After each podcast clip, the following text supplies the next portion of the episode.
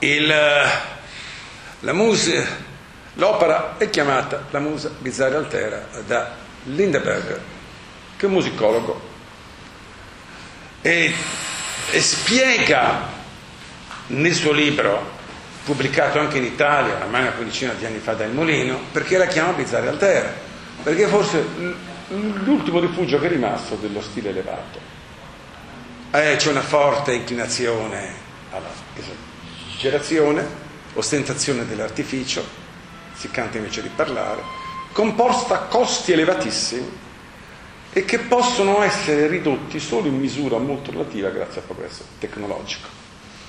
Quindi è soggetta a quello che viene chiamato il morbo di Baumol. Io eh, faccio l'ipotesi che non tutti sanno cos'è il morbo di Baumol. Eh, Baumol è un economista che ha vissuto a lungo in Italia, ha scritto gran parte dei suoi libri in Italia, eh, in un appartamentino a Trastevere, lui è professore a Columbia University, e scrisse nel lontano 1963 un libro sull'economia delle arti e soprattutto sull'economia delle arti sceniche in cui eh, disse e provò con una serie di teoremi che in un settore come le arti sceniche dove è possibile avere il progresso tecnologico non si abbattono i costi e si diventa sempre meno competitivi.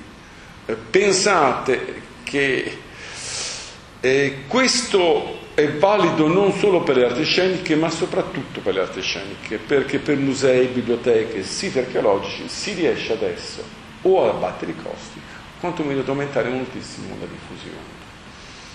Il, tenete presente che per mettere in scena qualcosa come Messi Cantori di Norimberga eh, ci vuole oggi lo stesso organico, ci voleva ai tempi di Wagner, soltanto che allora gran parte dell'organico era a livelli di mera sussistenza, oggi ci vuole la paga sindacale. Eh, dobbiamo sempre ricordarci che Haydn, il pur fondò la sinfonia. Sia quando Haydn viveva come Kapellmeister da principe Esterhazy, non aveva l'autorizzazione a portare il fracco, doveva portare la marsina del servitore e, e cenava con la servitù, non cenava con il principe. Oggi le fondazioni liriche sinfoniche italiane hanno problemi seri, serissimi se voi vedete, in effetti, soltanto due fondazioni, questo sono un quinquennio, fino al 2004 ed è basato su bilanci consuntivi. I preventivi in questi casi è meglio non prenderli troppo in considerazione, basato su bilanci eh, consuntivi, soltanto due fondazioni, e questi sono bilanci di gestione, non si tiene conto dell'indebitamento in conto capitale, soltanto due fondazioni, le due fondazioni romane cumulando in cinque anni il Mussume legislativo il Teatro dell'Opera, dove sarà fatta veramente una cura da cavallo, e, e Santa Cecilia. Ovviamente le altre hanno tutti un passivo più meno forte, vedete il passivo del Teatro alla Scala negli ultimi cinque anni in cui praticamente il Kaiser è stato muti, era diventato a livelli. Questo non tiene conto, non tiene conto dei eh, comperotti siamo riusciti a ricostruire tramite varie delibere di giunta, questa e quest'altra e così via, che la scala per la ristrutturazione di Arcimboldi e così via ha avuto di un contributo pubblico per la ristrutturazione di 150 milioni di euro.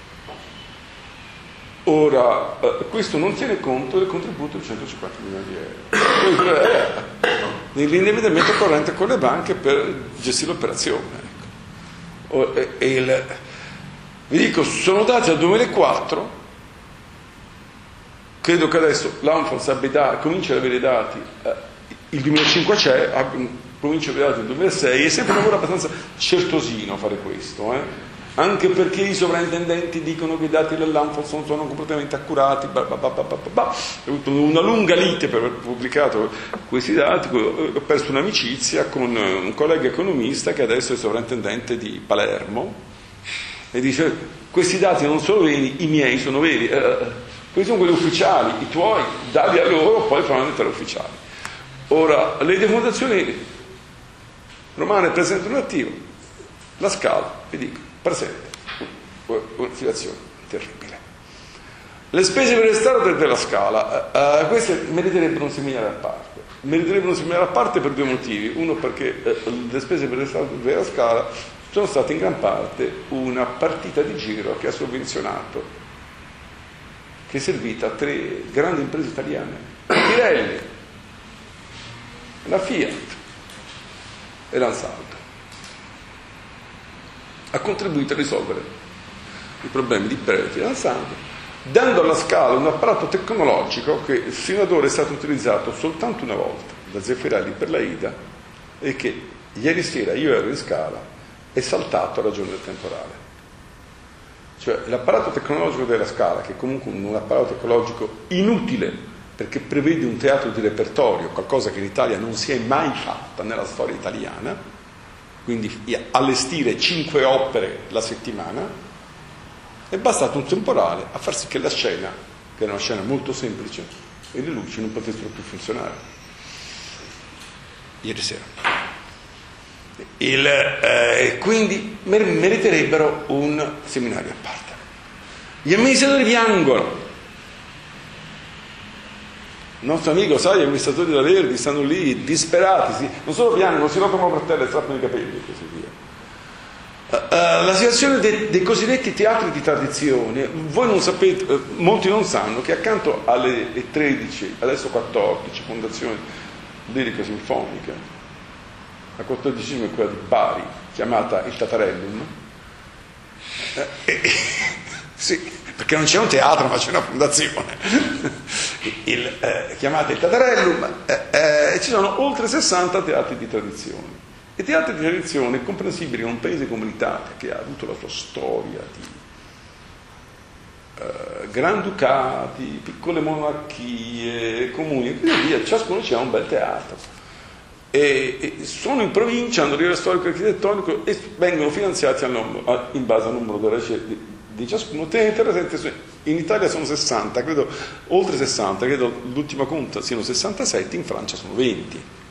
Questo dà un'idea della differenza di una certa selettività nel diventare un teatro di tradizione. E hanno una serie di problemi. Uh, sono intonati o stonati? Eh, Antonio Cognata, che adesso sono residente a Palermo, ha scritto un saggio sulle note stonate. Io scritto indipendentemente un saggio, un, un articolo su note stonate, anzi una serie di articoli su note stonate a, a proposito dei programmi della, de, de, della modellizzazione della scala. Uh, alcuni indicatori di efficienza.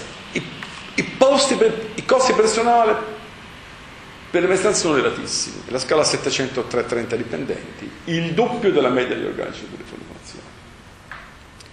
Forti spese per il personale non artistico, Roma non ha 730 dipendenti, Roma ha 550 dipendenti, ma circa 200 sono in compiti amministrativi. La biglietteria di, di Roma ha qualcosa come 50 dipendenti. e gran parte del obiettivo adesso è elettronica poi. Ci sono altre spese di produzione, in cui ci sono state delle spese di, di produzione elevatissime a Cagliari, principalmente nella precedente gestione, a Verona, a Torino e a Venezia e un basso numero di rappresentazioni per dipendente. Ora, i, i, questo, questo non si vede molto bene, vi dà gli indicatori di efficienza. Nel libro in questo libro ci sono, ce ne sono altri, e danno un po' un quadro di quali sono gli indicatori di efficienza. È sempre stato così. Eh, eh, Timothy King, che è stato a lungo mio collega in Banca Mondiale, tra l'altro, dove si occupava di risorse umane, faceva economia di istruzione, cose del genere, a un certo momento si è interessato di economia dei teatri lirici e ha scritto un bel, un bel saggio. Tenete presente che nel 600 e nel 700 la, la musa bizzarra altera è sempre stata sovvenzionata dal principe. C'è solo un'eccezione Venezia. Venezia è un'eccezione interessante perché Venezia, i teatri di Venezia erano carissimi, i biglietti erano carissimi, erano di proprietà di cooperative di palchettisti praticamente. Ora, eh, il solo paese dove c'è, il solo paese europeo, lasciamo stare, eh, io sono stato, io ho portato, io per un breve periodo sono stato vicepresidente di un piccolo teatro d'opera, poi me ne sono scappato, non vi dico qual è, e lo portai in Giappone. Eh, eh lasciamo stare eh, America, Asia e così via ma nel Settecento c'è stato un solo, un solo esempio di teatro commerciale che si leggeva con i mezzi. È l'esperienza del melodramma italiano.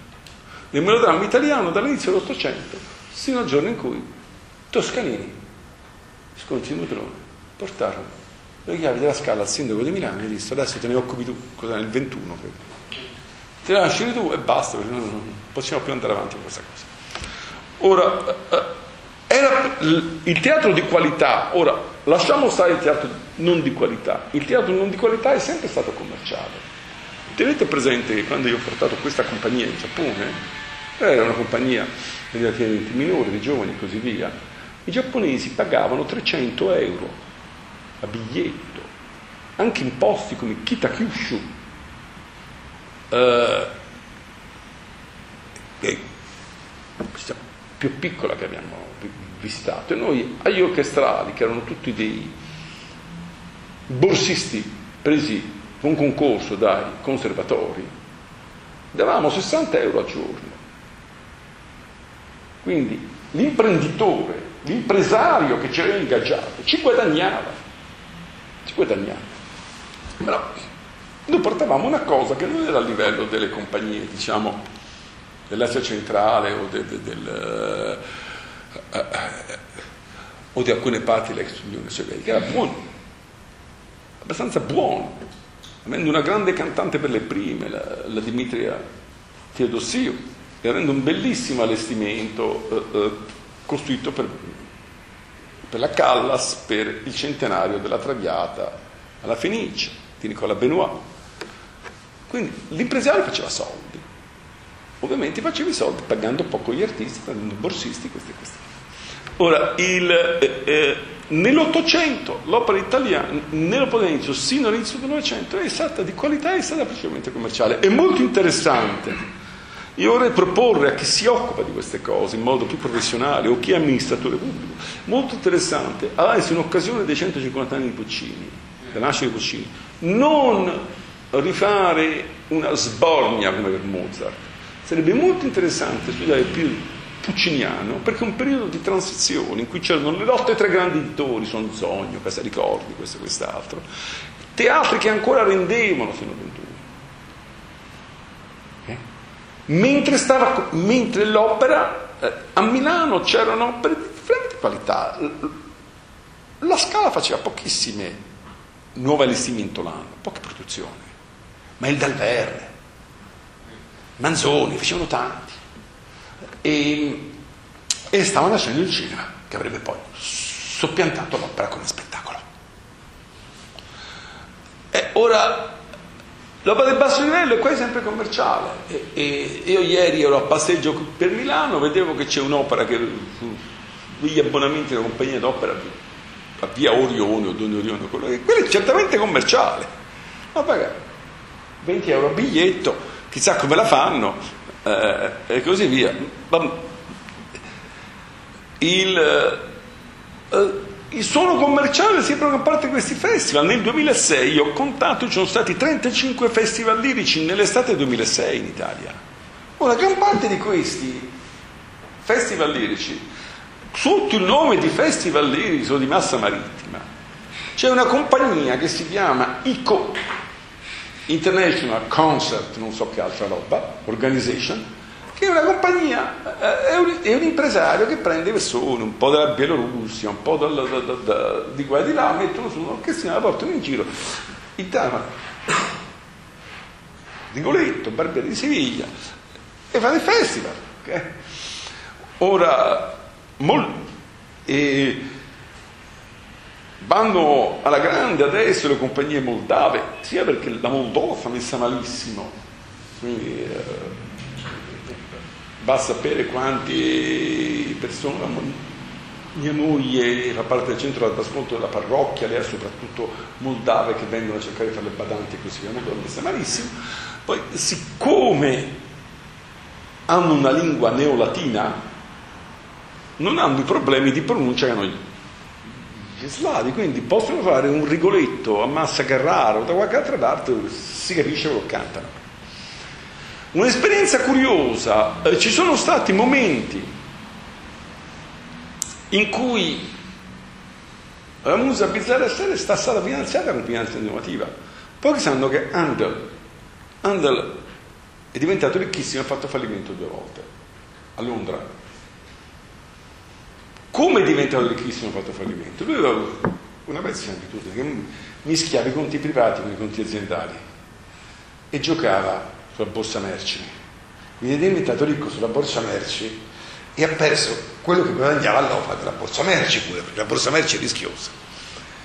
E ora tenete anche presente, per esempio, a ex Salisburgo, oramai da due anni, sono impegnati nel fare sull'arco di quattro anni un ring con uh, Sergio Morato, uh, i Berliner e Stefan Braunschweig come, come regista e i biglietti eh, dal 2006 sono in vendita, gli abbonamenti sono in vendita con un sistema di options, cioè si compra l'abbonamento sino al 2009 è una call option. Entro novembre devi confermare una call option all'europea, data precisa. Se non è confermati, perdi il biglietto per l'opera successiva e c'è un mercato secondario dove queste cose si vendono. L'ultima invenzione del vostro sovrintendente Lisner è stato introdurre le options per la vendita dei biglietti del ring a Quindi c'è anche una certa forma di finanza innovativa. Uh, ha spesso a un certo posto quindi la musa bizzarra altera accanto alla finanza innovativa. Voi avete visto il, il caso di Andal, eccetera. E ovunque è così. Nel mondo anglosassone lì l'intervento pubblico è limitato, mentre è molto forte quello degli sponsor, che è agevolatissimo dal trattamento tributario. In Estremo Oriente c'è una lirica sovvenzionata, ad esempio a Tokyo, a New Theater. Il New Theater è sovvenzionatissimo dal governo imperiale giapponese, città di Tokyo, provincia di Tokyo e così via. Mentre gli altri teatri, il Bunkakekan, sempre Tokyo per Tokyo, il Bunkakekan è un teatro che di 2800 posti, nel parco Edo, un posto bellissimo, tutto rispetto. Non è sovvenzionato e, e funzionano con impresari che di volta in volta organizzano le cose. E, e, ci sono alcuni che non vogliono essere sovvenzionati. Il festival di Glenbourne non vuole essere sovvenzionato. Il festival di Glenbourne eh, nel Sussex funziona come un club. Quando nel, nel 2004 hanno cambiato il sistema per diventare membri del club, perché lì si domandava e si aspettava. Quando le domande erano diventate 20.000 siamo più gestiti questa roba. Un, un mio amico aspettava 15 anni, poi è diventato membro del club. Eh, ed è 15 anni. Però lui mi ha detto che con eh, precisione britannica ogni anno riceveva una lettera e, e gli dicevano dei punti in graduatoria di diventare. Non doveva pagare nulla. Eh. Adesso hanno introdotto un pagamento per quando fai domanda, anche per limitare, per... era ridicolo. Eh, eh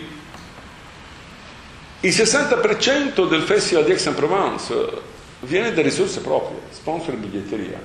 L'altro 40% viene da sovvenzioni, poche dal Ministero della Cultura, perché il Ministero della Cultura francese è, è molto impegnato su quelle, eh, basta acquistare un giornale francese, quelle si chiamano le salles subventionnées, sono poche e sono soprattutto a Parigi.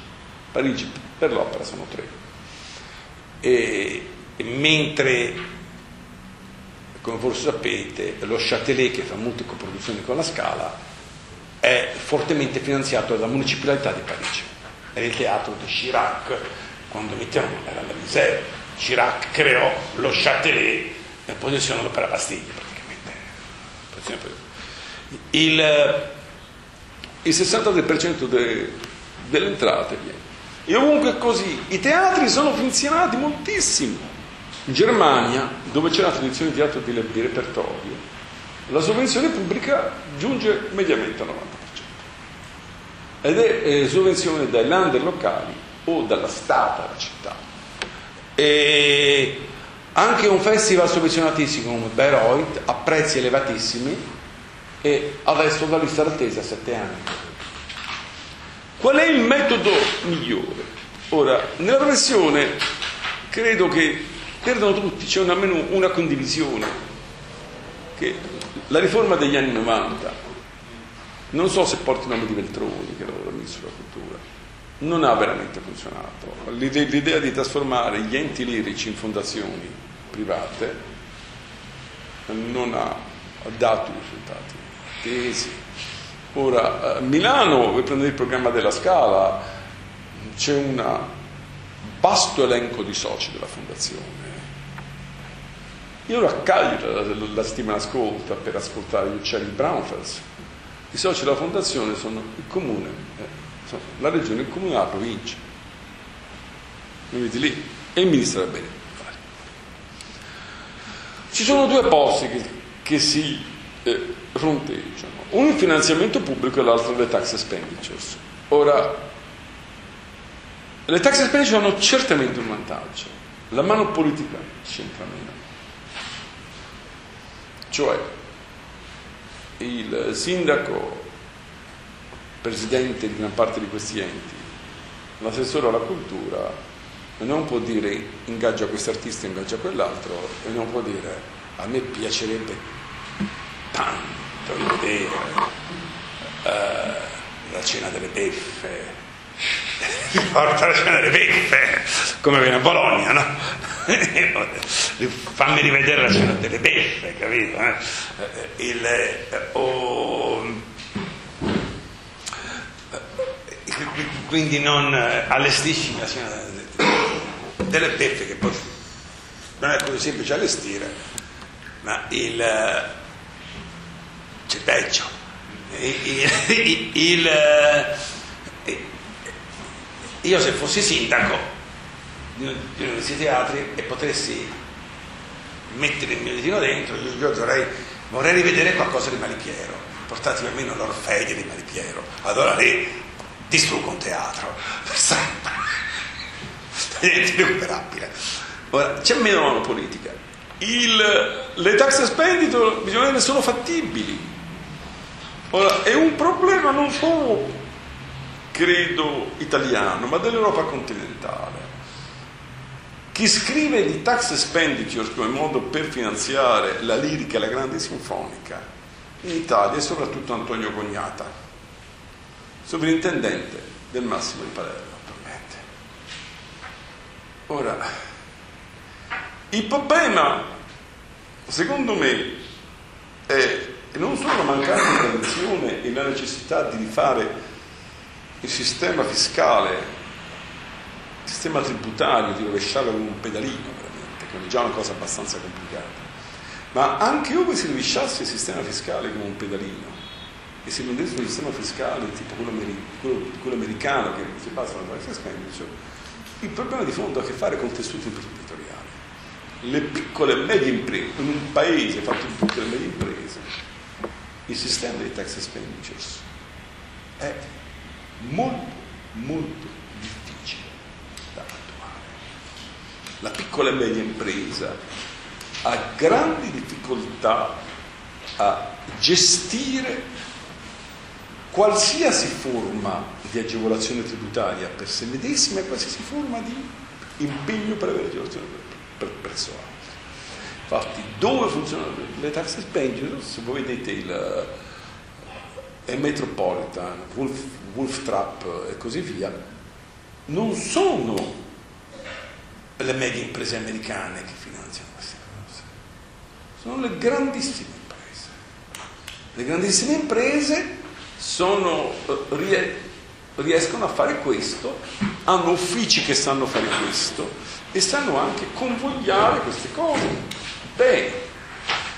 E quindi io temo sia molto difficile riuscire a fare questo.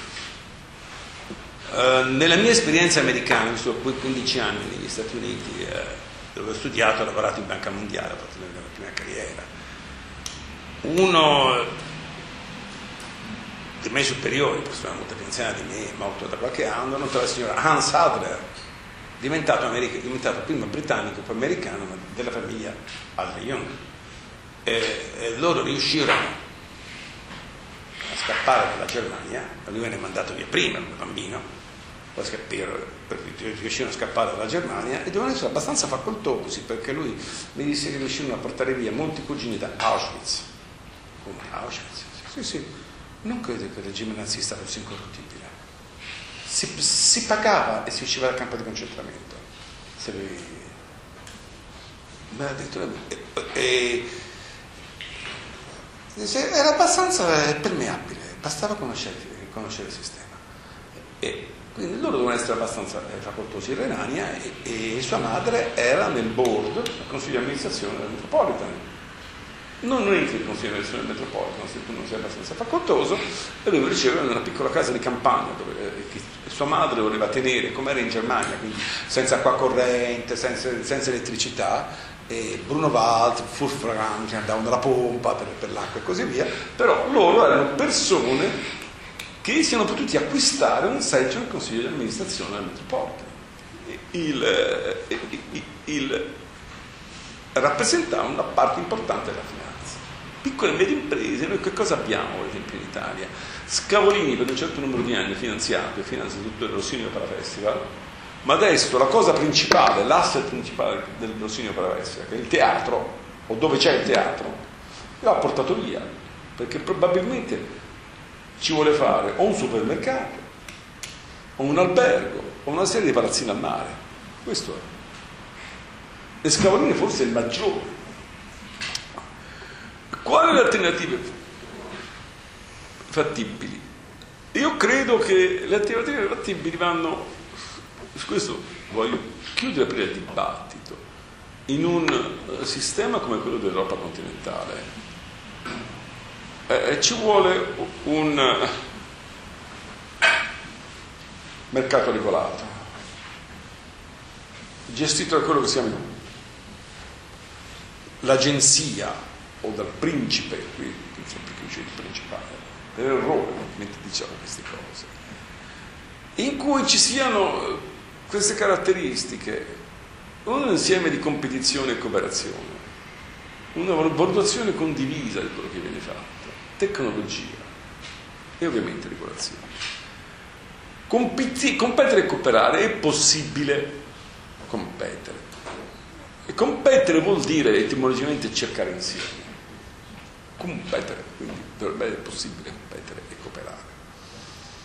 E, e credo sia una cosa saggia introdurre dei criteri di premialità.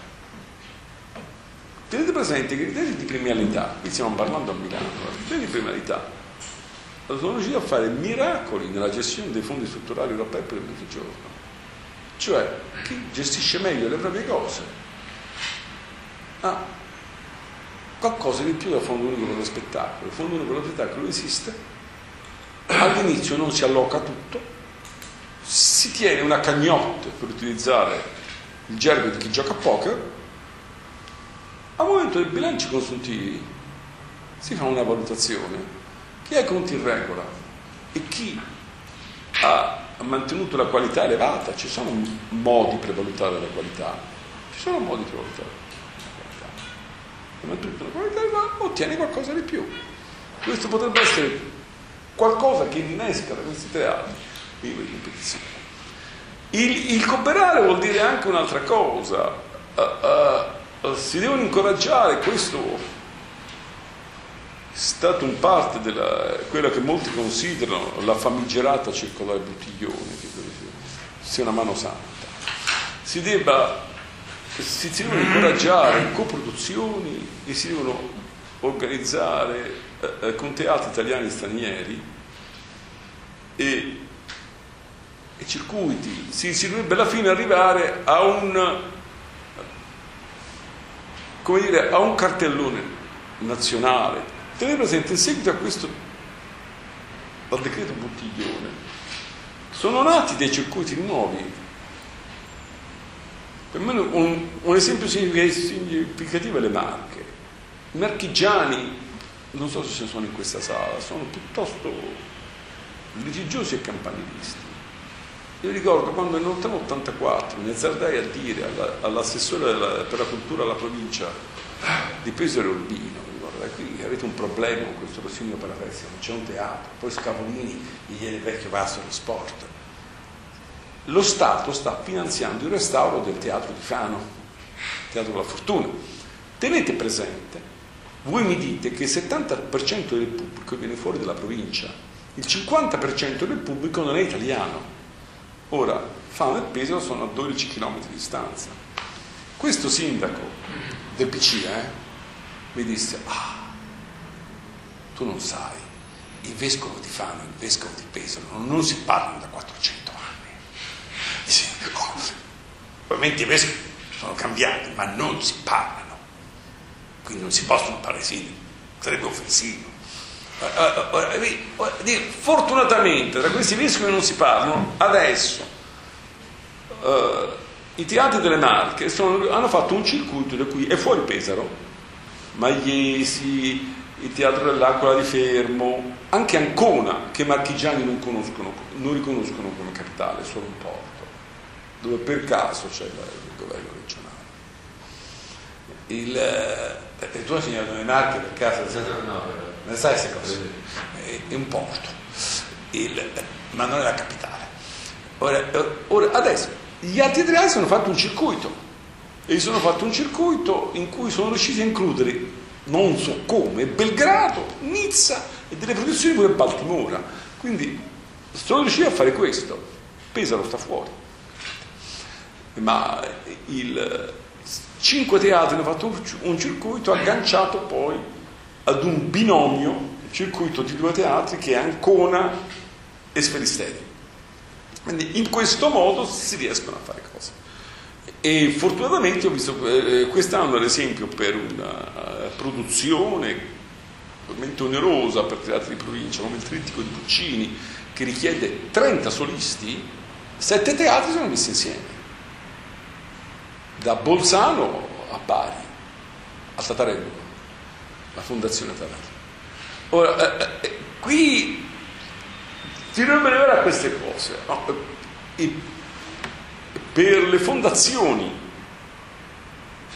che ricevono sovvenzioni elevatissime, credo che il principe, diciamo il ministro dei beni culturali, dovrebbe dire ai, 14, ai 13 sovrintendenti, lasciamo Santa Cecilia da parte fa un altro mestiere, mettetevi attorno a un tavolo e definite il cartellone insieme. No, non è una cosa possibile, tenendo presente che poi l'Italia è fatta stivale e che non c'è tradizione del pubblico, tranne che di pochi melomani matti come me, di girare per vedere. Vabbè. Fate un cartellone insieme, fatelo su tre anni e non facciamo noi, eh, L'anno scorso sono stati nelle, fonda- nelle fondazioni quattro nuovi allestimenti del Falstaff.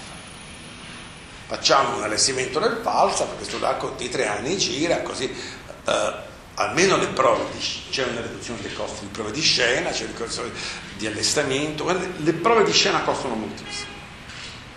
Non possiamo purtroppo toccare le masse artistiche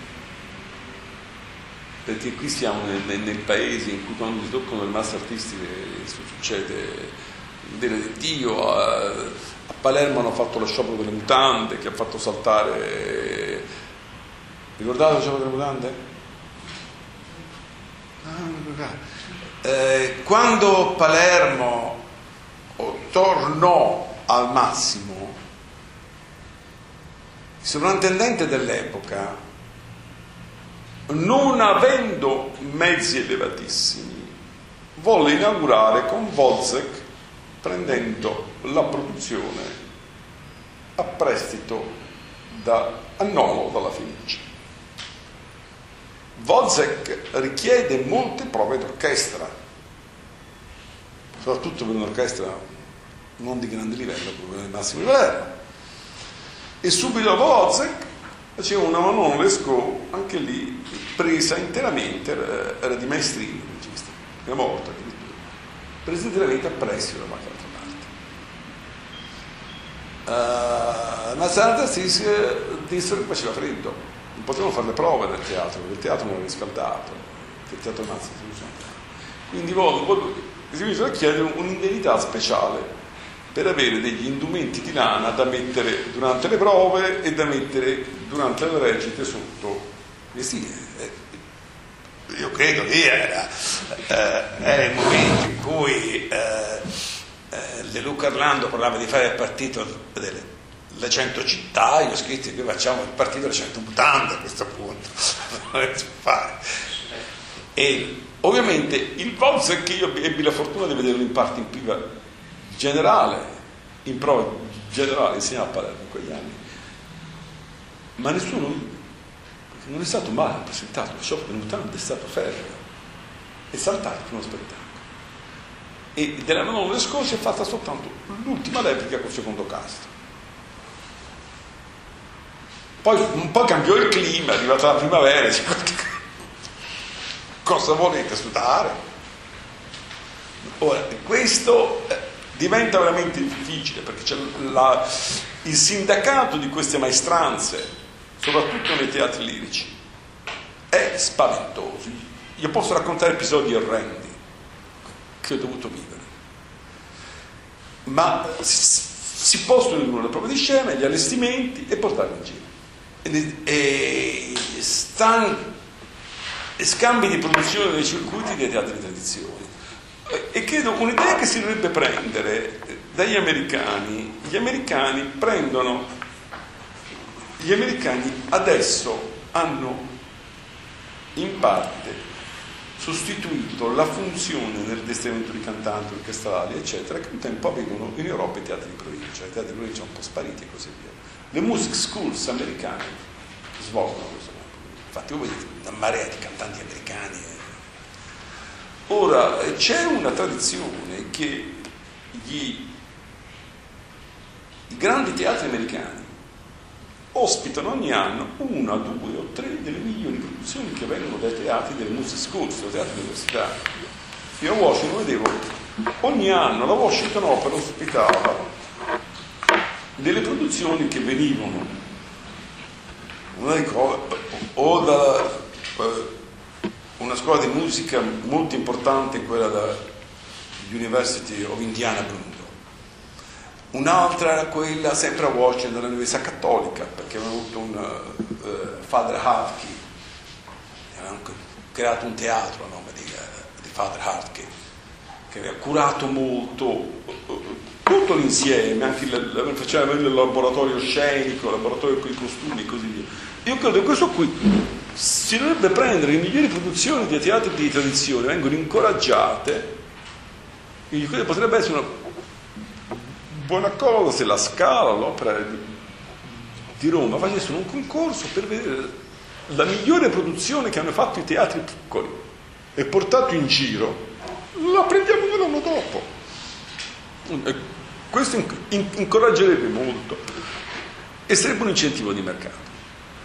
Io credo c'è un cartellone nazionale, ci sono sette autori che ciascun, ciascun, eh, ciascuna fondazione dovrebbe essere obbligato a mettere in cartellone ogni anno. Bellini, Donizetti, Rossini, Verdi, Wagner, e poi o Strauss, o Janacek, o Britten, deve essere, deve essere obbligato, altrimenti non prendi soldi, no?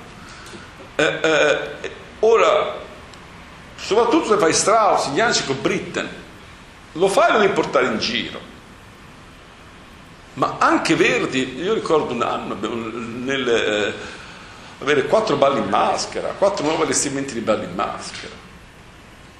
E fai uno e lo porti in giro. Ora, eh, il, e hai quantomeno gli stessi cantanti lo stesso concertatore. Purtroppo con le masse artistiche, credo, il danno è stato fatto, è difficile riprenderlo in mano. La valutazione condivisa. Ora, tenete presente che il Ministero dei Beni Culturali è il solo dei ministeri che è il solo con il Ministero delle Comunicazioni, che è come dire in difetto rispetto alla legge 144 del 99. La legge 144 del 99 ha richiesto che ogni ministero avesse un nucleo di valutazione per valutare la spesa.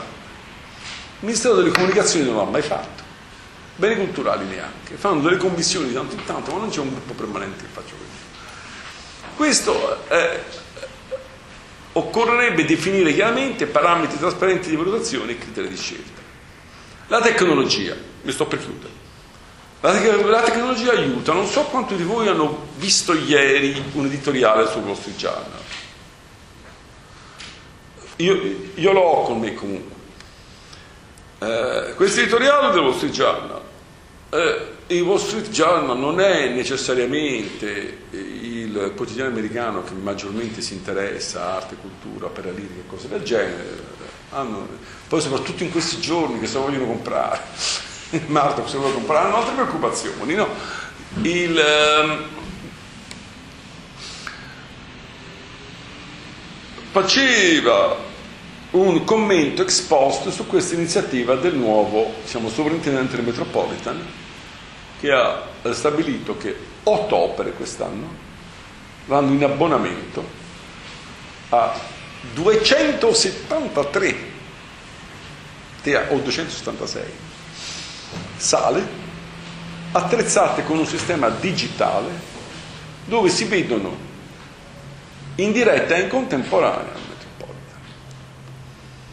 a Roma si è fatta una cosa simile per la Traviata e Parma credo si stia attrezzando per fare qualcosa di molto grandioso per il centenario verdiano. Ora, la nuova tecnologia che cosa fa secondo me? Non è solo questo aspetto di diffusione, ma la nuova tecnologia ha innanzitutto una cosa importante, consente di innovare scenografie